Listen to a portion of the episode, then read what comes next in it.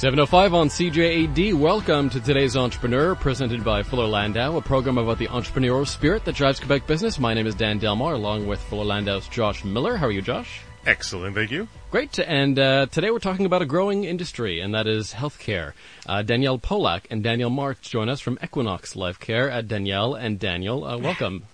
Hello. And, and of course Too we many have Dans Dan in the room. Delmar. There's Yeah. three Dans, three Dans, no waiting. We'll try. We'll try to keep everything uh, straight here, but uh, d- uh, let's begin with uh, with Danielle and Daniel, and uh, ask you first: What is Equinoxe LifeCare? Equinox Life Care is a company that provides a variety of different healthcare services, uh, patient-centered on a case management model, which means that we meet people where they're at. We work with them in terms of their needs, and it came out of a um, um, many many years ago. I was teaching in a gerontology program, and I realized there was a real lack of personal and uh, personalized services in healthcare in Montreal. There were the public services and there were some private services, but people had very little support at home that was directly tailored to them. And at the time, I was quite uh, involved in palliative care.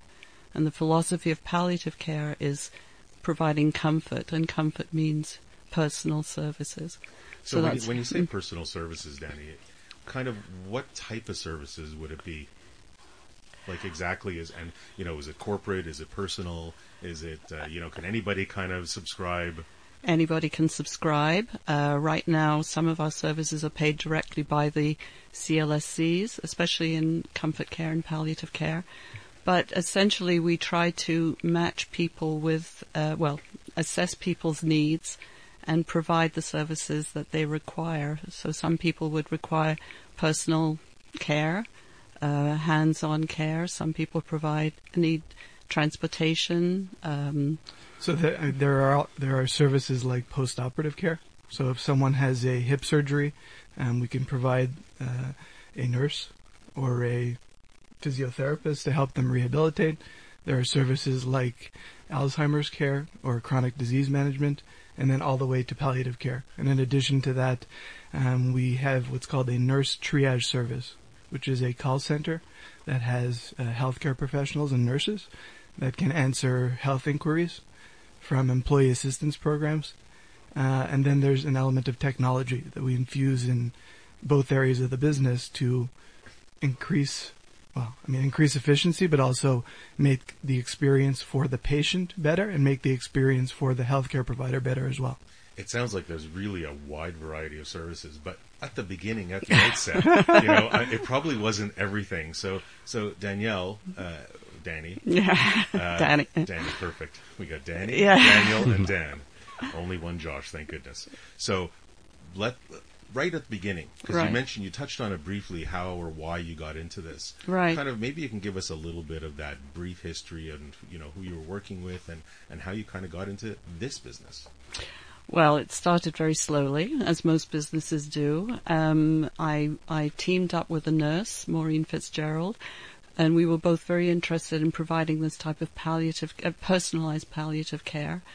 And when you start any business, it takes a long time to be known and a long time to really get going. Um, and we worked on on trying trying to provide these personalized services. And unfortunately, for a, a year, we didn't make any money. So Maureen moved on, and I stayed and um, tried to develop. It was very hard to develop organically at that point. And I was very lucky. I had uh, two very wonderful friends who backed me when I bought a small agency. Uh, it was a healthcare agency run by a nurse who was retiring.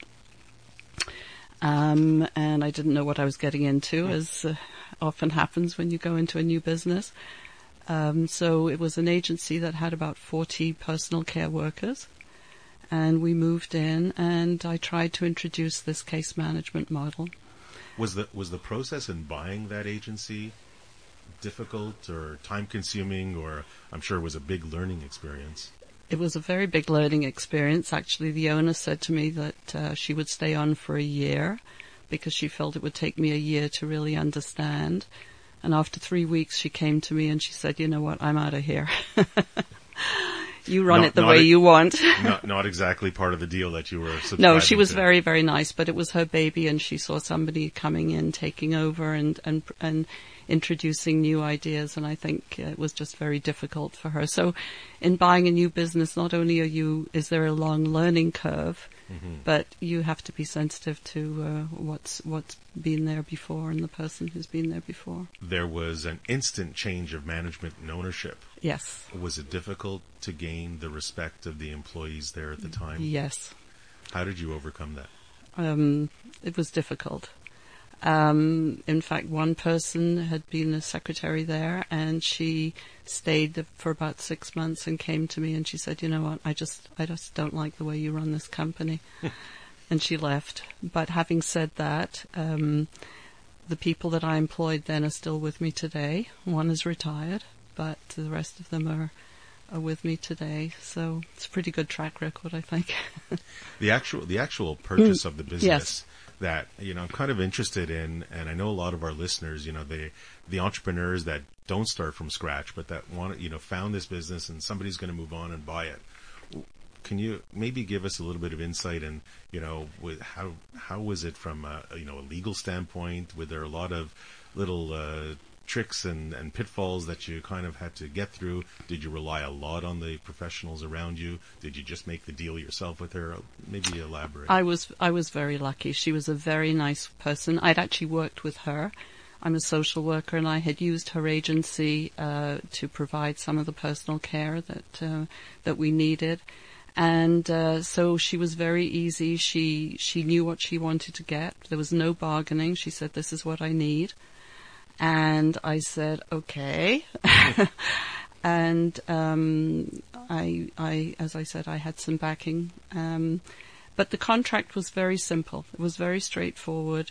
Um, I'm I'm a believer in simple contracts. I know that my son always says the devil's are in the devil is in the details, but uh, it it was a very amicable changeover. So legally, it was not difficult. and when you took over, did you have kind of your own business plan in place to where you wanted to go next? I didn't have a business plan. I had this theory that people needed to to get personalized service, and the only way to get it would be this case management model, where every every client becomes it's it's sort of client centered in the sense that every client becomes a project with a manager who would see to it that all the services are provided. As you look back, do you think a more formal thought process would have been better, or you think you know what you achieved, you your heart and soul were in it, you knew the industry, and that was enough? Josh really loves business plans, by the way. I I can tell. I just, you know, some people, some people, you know, stick their stick their nails and really fall right into it and stick their teeth into it, and others just, you know, I'm a gut person and just I'm a gut go person. I'm a gut person. I didn't have a business plan. I, I had a vision, and I guess I thought that the vision was was the plan. And I remember when somebody asked me to write an executive summary, um, I wrote what my vision was, and they said, "Well, okay, but where's the plan?"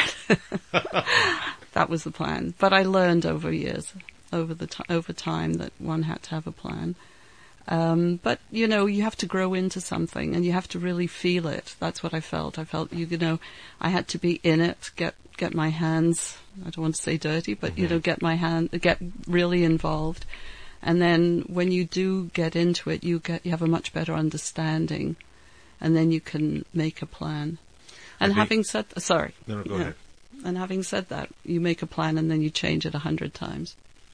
Uh, Danielle uh, Polak and Daniel Marks joining us this evening on today's Entrepreneur from Equinoxe LifeCare. Inspiring stories from outstanding business people. Welcome back to today's Entrepreneur with Dan Delmar and Josh Miller. Our guests this evening, uh, Danny Pollock and Daniel Martz of Equinoxe LifeCare.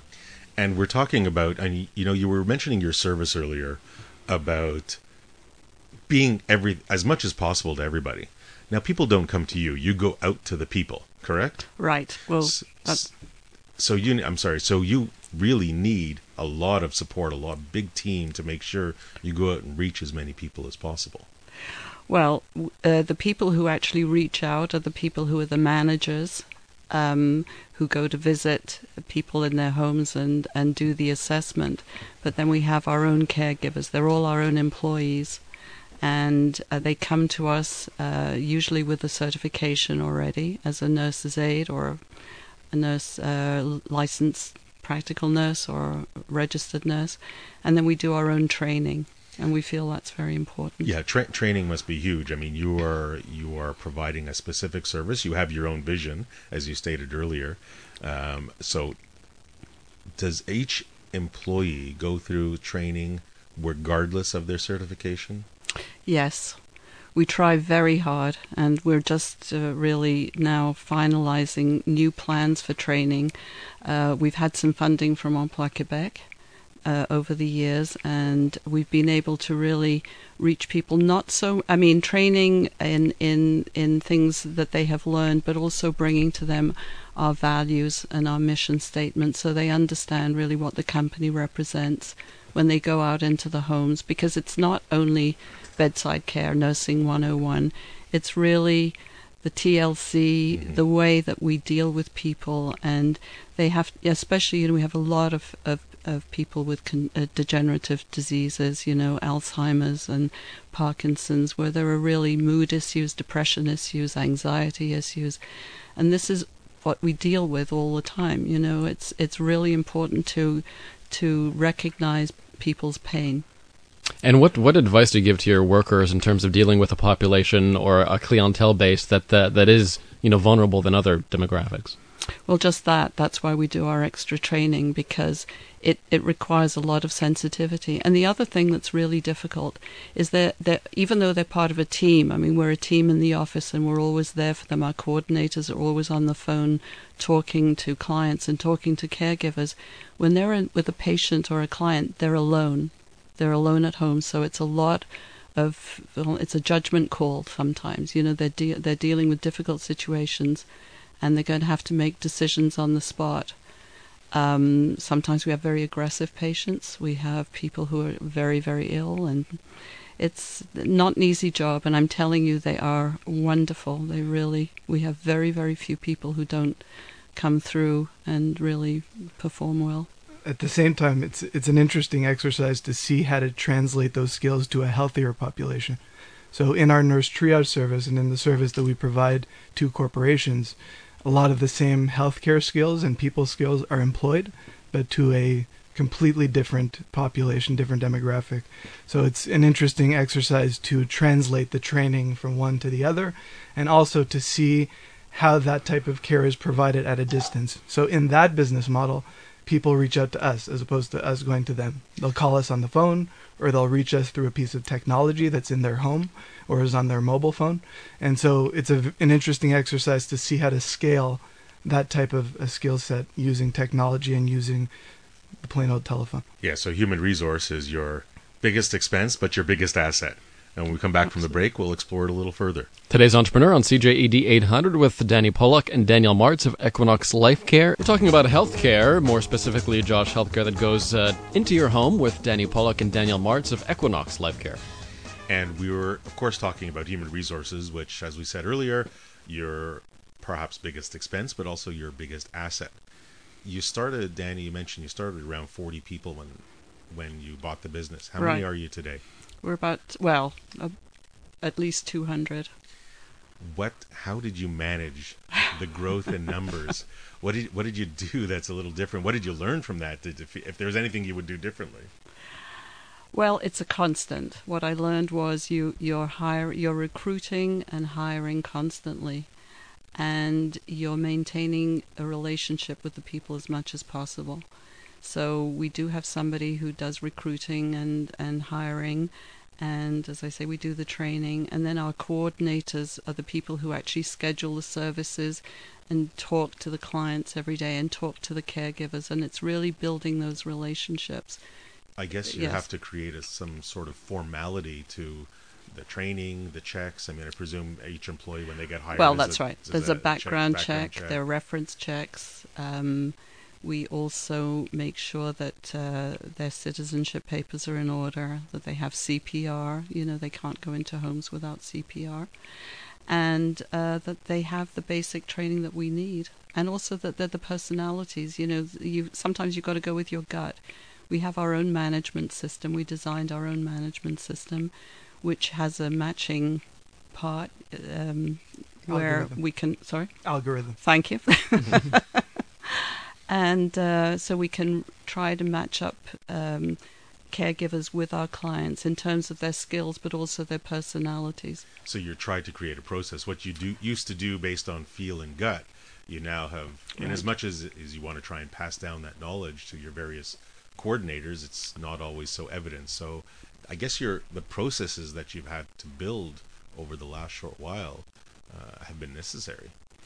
Well, you know that was the learning curve, and and the, and really our, our management program, which we have we have one IT consultant. He really designed it with me, and I think it's taken 15 years to get to the point we are today, because you keep realizing that you need to add different characteristics and different different uh, pieces of information that are important. It's very interesting and, and seems like a very sophisticated system. So you input char- you input adjectives, for example, of, of, of, of caregivers, and you match that up with the adjectives that you input from Absolutely. your patients. Wow. Okay. So it's skills, it's education, it's it's their experience. Uh, we know exactly how many hours people have spent with in in certain types of cases. So you know, if somebody is is doing post-operative work, we make sure that they have the experience and they've done as much as possible in that area.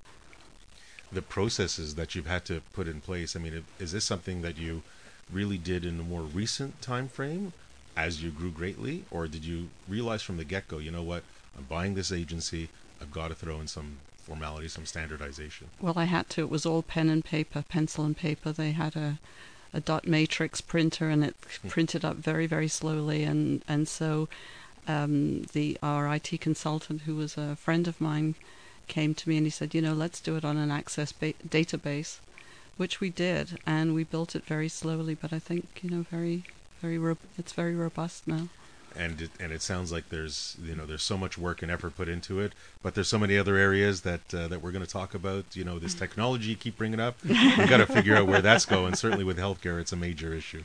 Marketing and uh, more coming up with uh, Danny Pollock and Daniel Martz of Equinoxe LifeCare on today's Entrepreneur. 735, welcome back to today's Entrepreneur, a program about the entrepreneurial spirit that drives Quebec business. My name is Dan Delmar, along with Josh Miller of Fuller Landau, and our guests this evening, Danny Pollock and Daniel Martz of Equinoxe LifeCare. So we're talking about uh, healthcare, Josh, and healthcare that goes into uh, your home. And not only that, but it's a business, and there's entrepreneurs here, and entrepreneurs don't always like to let go. and they don't always know when best to let go. However, they do usually have it somewhere in the back of their mind. So I guess the, the the question I have for you, Danny, is being in this business now for you know a good fifteen years. Do you have a succession plan? Well, I do because I realize that uh, even though I feel I have the energy and I the and the interest, uh, I need to bring in young blood, young energy, and uh, that's one of the reasons that Daniel's with me now. And uh, the succession plan is actually to hand over to younger people. And is she good at handing things over, Daniel? She's uh, There, put him on the spot. How's that? exemplary. you would say no different. But it's actually it's actually very interesting to hear you say that. To say that there is a realization that at some point, if you want what you've built to continue, succeed, grow, and not start slowing down, you can't do everything forever. No. Was there a tipping point where you realized that was the case? Yes, um, I've been interested in the technology side for about uh, since 2004. Actually, watching different uh, things being developed, uh, so hardware as well as software, and I realized that if I wanted to get involved, which was intellectually very stimulating, um, I didn't really understand it. So I really I, I knew that I had to bring in younger people who would develop that side of the business. Is it so? It's important for you to have the right management team around you. Absolutely. I mean, that's, that's something I guess you take takes some time to build and find. and it's difficult and you go through different people because uh, the team has to work well together everybody has to pull their weight and that's that i sometimes i feel like I, i'm an orchestra leader you know? I have I uh, have no doubt. yeah So a, a little bit slightly lighter, but still very important topic: marketing. You have all this this ability, there's all this this this knowledge, and you want to have the people going out to service your customers. How do you get the information out there? What did you What did you first do when you when you bought this business? Well, if you really want to know, that was the most dis- difficult aspect for me. Um, I didn't feel I could do marketing well. I'm I'm not bad speaking one to one. I was not good at going out and making speeches, and uh, I really didn't understand how to do marketing. I think it probably took me longer to build up the business because of that.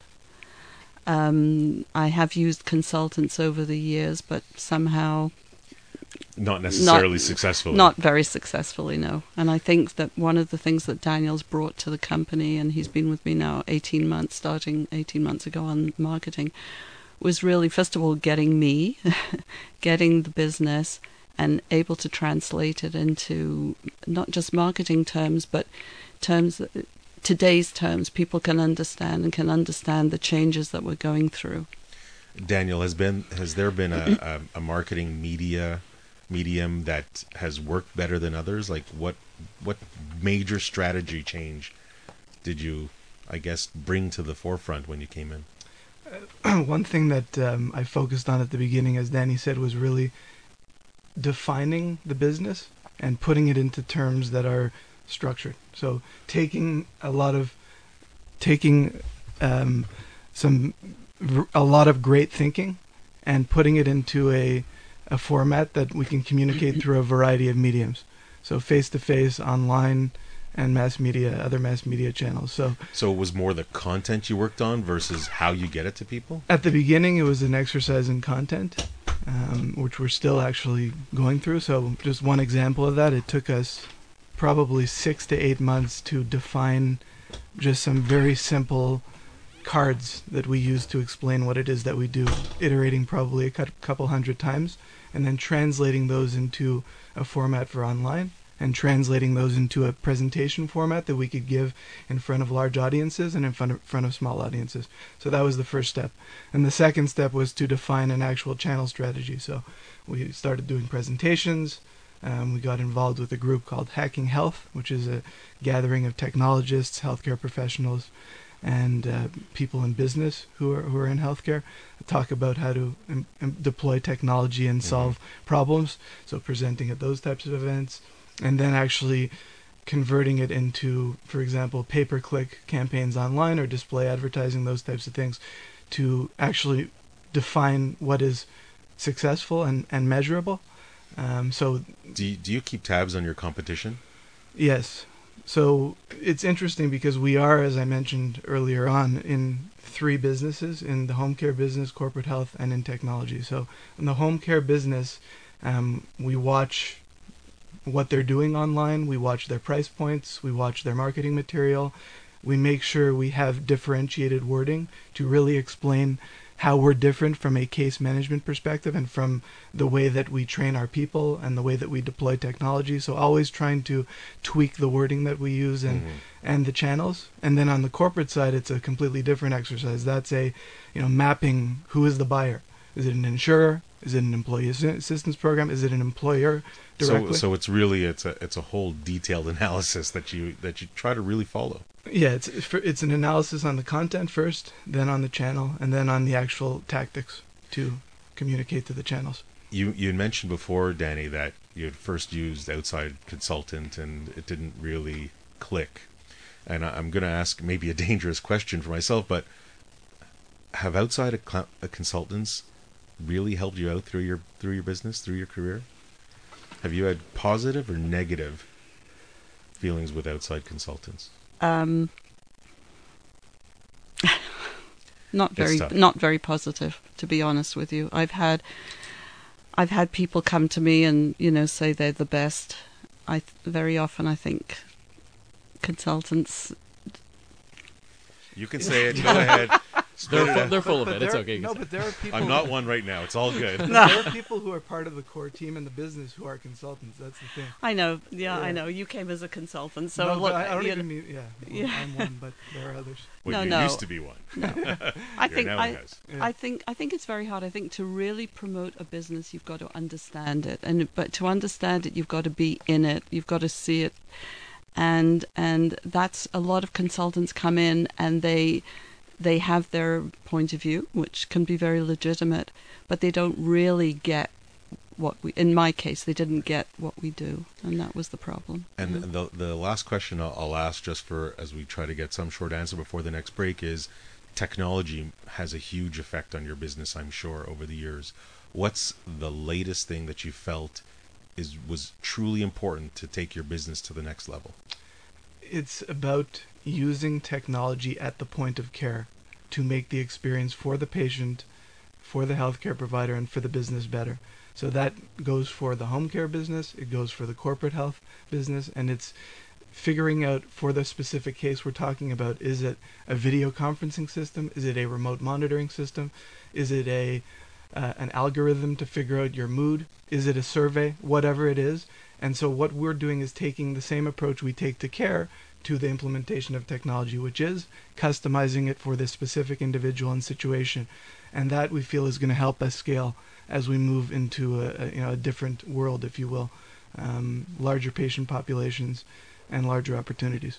And I think Dan, we find and we hear that most entrepreneurs, and when when Daniel's talking about scaling, it's using that technology really to your benefit, seeing how you can take everything you've built and all the content and knowledge, and trying to make sure that the technology can really help that business grow. And not everybody can get the right grasp of it, but when you can, it's absolutely amazing. Anyway, we'll talk more about technology after the break uh, with our IT specialist. 749 on today's Entrepreneur. Welcome back. And joining us this evening, Danny Pollock and Danielle Martz of Equinoxe LifeCare. And we'll also talk technology uh, with uh, Kevin Ammerman, IT specialist with Fuller Landau. Welcome back, Kevin. Thank you. And Josh talking about IT, especially in healthcare. And not only that but how do you know we were talking about technology and getting to your customers is you know you have this product you have this availability to get this information out there but how readily accessible is it? And uh, i guess and it's a it's a big word uh, that probably has a lot of meaning but kev uh, you know talk to us a little bit bit about accessibility of you know apps software logging in all that jazz Well, when people say accessibility in the t- context of computers, uh, usually they immediately think of uh, things like screen zoom to make it a little easier for those that are a little bit uh, with difficult uh, difficult vision, or uh, audio prompts, or things like this. But uh, when you really think about it, it, it, it comes down to every single person that's using a computer or a web page or any piece of technology, and the accessibility behind it is, is how easily it can be approached and used and it gets forgotten along the way in all too many cases. So, uh, even some of the most popular websites in the world, uh, you take a look at them, and you, you got to wonder how they expect people to use them. Um, there's just so much information coming at people, and it's so complex and confusing. And especially if you add in some sort of physical disability or a vision problem, you got to wonder how people are actually able to use these services. And this is where accessibility gets lost along the way. how do you overcome it and like can you give us an example of what works or what's difficult to achieve in somebody that or a way that people got around it Uh, well, two of the most probably the most well-known examples, if you compare, say, that the Amazon webpage versus the, the Google homepage. Um, Google is stark. There's only one single bar, and the and the cursor is there. It's waiting for you to type something, or in these these days, even just say something, and it'll fill in the blanks for you. Whereas if you look over at Amazon, you'll see there's probably five or six hundred links just on the front page alone, and uh, it's it's literally a sea of information. So you've got to kind of wade through it and hope for the best. And honestly, if if you if you are suffering from m- motion impairments or anything like this, I, I don't know how it would be used. Uh, it's quite a challenge. uh, daniel you know for accessibility when you're thinking technology out to your customers are you thinking for them how easy can they access the information 100%. So w- one example of that is uh, we have a technology called Video Care, where we it's basically what we call a skin over commercially available technology, like Skype, Vimeo for videos, Pandora for radio, and we actually configure it so it can be accessed by someone with a disability. So instead of having to wade through a mass of information and find that button, it's a huge button that has a picture. They can click on that picture, and then if they want to access our nurse or our, other healthcare professionals, there's a picture of that healthcare professional. They can click it once, make a video call or a voice call, instead of having to log in, figure out where they are in, in their list of contacts, uh, you know, on down the line in terms of the things that you actually take for granted as someone who's able-bodied and interacting with technology. So these are the things that we're thinking about almost on a daily basis as we develop the solutions for that population. Is it easy? Is the technology today, Kevin? I mean, finding the ability or to make things a lot more accessible. Is that easier to do today than it was five years ago? 100% yes. So tools such as voice search and other like alternative input methods. So uh, finding ways to stop using a mouse and, and find other ways to communicate with the computer, whether it be by voice or even eye tracking or something like this. It's making it a lot easier for a lot of people to, to get access to these systems. So uh, the new uh, voice-based uh, search and, and navigation tools that are becoming so popular now and are even built into cell phones, it's it's making it a lot easier for a lot of people. And you bring up cell phones, you bring up smartphones, and I think when we come back from the break, maybe a little bit of accessibility as far as smartphones are concerned, as everybody is using those devices, obviously more and more, to gain access to many different areas. As well as Danny and Daniel's one piece of advice for today's entrepreneur. That's next. Remaining moments of today's entrepreneur with our guests Danny Pollock and Daniel Martz of Equinoxe LifeCare. We're talking about healthcare in your home, as well as Kevin Ammerman, IT specialist with Fuller Landau, and how about uh, well taking that technology into uh, one's home. And we were ending off or talking about accessibility of course, with computers, but smartphones, you know, are of course out there everywhere, every day, and people are using these devices all the time. Maybe you can talk to us a little bit about accessibility and smartphones. Well, the one, the the, the, the smartphone that everybody loves to hate, the the BlackBerry, the infamous BlackBerry, uh, it probably has that uh, one differentiator in terms of accessibility that everybody's looking for, and that's the keyboard, right? So, uh, yeah, as much as we're worried that we're seeing the decline of BlackBerry, they do sort of have the edge in that market, and we're hoping that something can sort of step up to fill that gap. Because a lot of people, again, as, as pretty as the touchscreens are, uh, they just don't feel the same way and they don't respond the same way when people are trying to type on them. So that can that can lead to trouble and, people moving away from them. And of course, there's screen size. I mean, you were in your Google versus Amazon example. If Google has one line that you type in and Amazon is sitting with 500 things, how do pe- people have to be very aware of their sites or their giving accessibility to different types of hardware. People have to be aware that the view that they're getting on a mobile device is very filtered. They're not seeing the same thing that they might be seeing on, on a on a real computer, a proper computer. Um, the the the companies that are producing these websites are very aware that they have a very small amount of real estate available, and they're trying to really focus that view. And while they may be looking at it from a marketing or usability uh, perspective, uh, what you got to keep in mind what information you're losing by by using that smaller screen. So is it? It's more of a design. Is it a, a, a front of the picture, a design image in front, or is it a back end?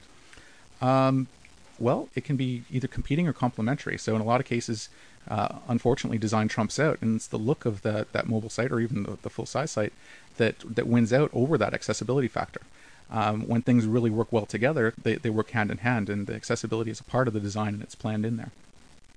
Is that something you, you keep in mind? You know, when you're talking about your the look of your website and the accessibility, Daniel. One hundred percent. So we have probably thirty percent of the traffic to our site comes through mobile platforms.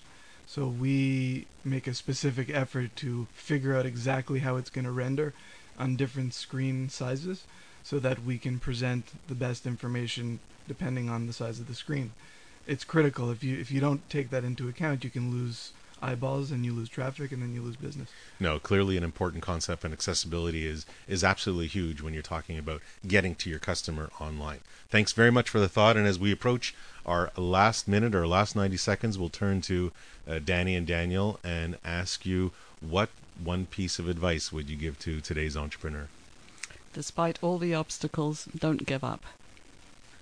Short, sweet, to the point. At least you didn't bring out that business plan thing again. I would say follow your passion and don't be afraid to wade into areas that are outside of your comfort zone. I think that keeps a lot of people away from entrepreneurship and I would tell them not to let them keep it away.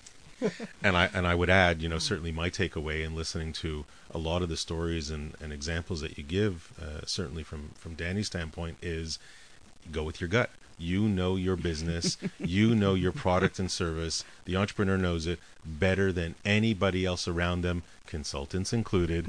Uh, and, but now we and, have a business plan. But now you have a business plan. there you go.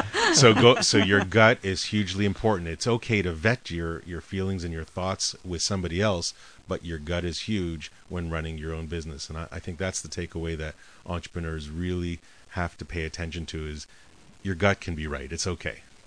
Thanks, Josh, and uh, thanks to our guests, Danny Pollock and Daniel Martz of Equinoxe LifeCare, Kevin Ammerman on the IT beat for Fuller Landau. Thanks very much, everyone. And uh, Josh, we'll see you two weeks from now uh, on Monday at 7 p.m. for today's Entrepreneur. The Exchange is next on CJAD.